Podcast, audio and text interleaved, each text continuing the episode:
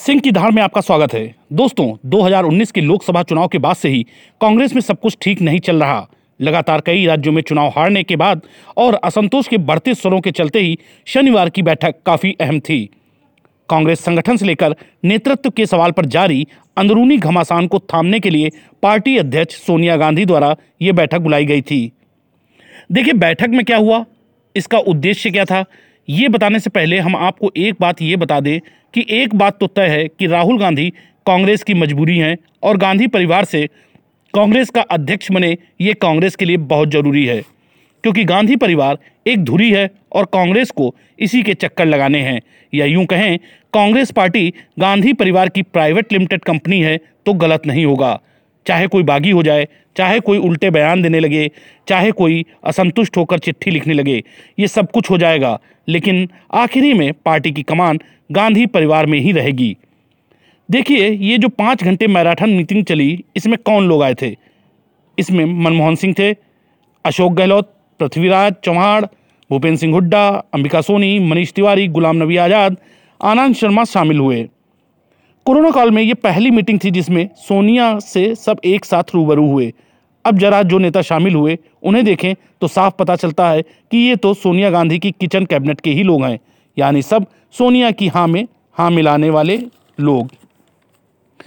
इस मीटिंग में उन तेईस नेताओं को भी शामिल किया गया जिन्होंने चिट्ठी लिखी थी कि राहुल अयोग्य हैं, अक्षम हैं और कांग्रेस को अगर फिर से मजबूत करना है तो एक पूर्णकालिक ऐसा अध्यक्ष चुनना होगा जो परिपक्व हो, जनता की नब्ज पहचानता हो, जबकि राहुल में इसमें से कोई खूबी नहीं है। और ये पत्र लिखने वाले थे कौन, यही गुलाम नबी आज़ाद, आनंद शर्मा, मनीष तिवारी जैसे नेता जो इस मीटिंग में शामिल थे।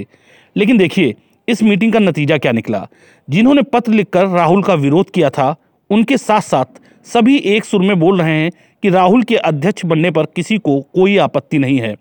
आपको याद होगा, सी डब्ल्यू सी की मीटिंग में इन्हीं चिट्ठी लिखने वाले नेताओं को राहुल ने दलाल तक बता दिया था और कहा था कि आप लोगों में हिम्मत नहीं है कि मोदी से लड़ें, मोदी से सिर्फ मैं ही अकेला लड़ता हूं। प्रियंका ने भी अपने भाई राहुल की हाँ में हाँ मिलाया था। तो आखिर इस पाँच घंटे की बैठक में हुआ क्या, ये आपको बताता हूँ। इस पाँच घंटे में सोनिया ने सभी को एक बार फिर मना लिया कि अध्यक्ष पर ताजपोशी तो राहुल की ही करनी है। समझिए, ये सारे नेता जानते हैं कि कांग्रेस पार्टी से गांधी परिवार को अलग नहीं किया जा सकता, क्योंकि कांग्रेस का स्ट्रक्चर ऐसा है कि अगर गांधी परिवार को इससे हटा दिया गया तो पार्टी का नामो निशान खत्म हो जाएगा।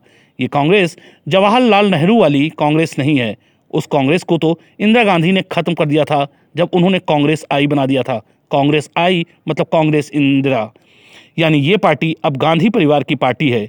इसके मुख्य नेता अब सिर्फ सोनिया, राहुल, प्रियंका और रॉबर्ट वाड्रा हैं। अभी देखिए, दुविधा ये थी कांग्रेस में कि कई नेता कहने लगे थे कि राहुल सब चौपट कर देंगे, ये मेहनत करने से भी हिचकते हैं। सोनिया ने इसका रास्ता निकाला और राहुल, जिन्हें दलाल, निकम्मा, बूढ़ा कहने लगे थे, इन सब लोगों को सोनिया ने बुलाया। कमलनाथ को कोऑर्डिनेट करने का दायित्व सौंपा गया और ये कहा गया, राहुल के साथ भी आप सभी लोग वैसे ही सहयोग करेंगे जैसा मेरे साथ करते आए हैं।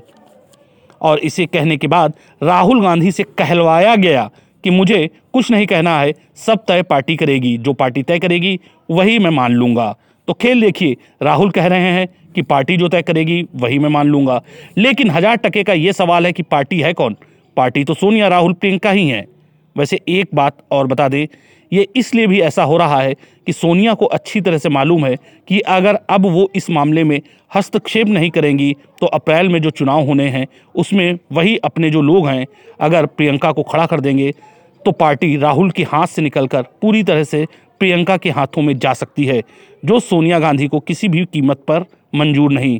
बहरहाल, अब कांग्रेस के चिंतन शिविर पर मुहर लग गई है। संभवतः ये हिमाचल में होगी।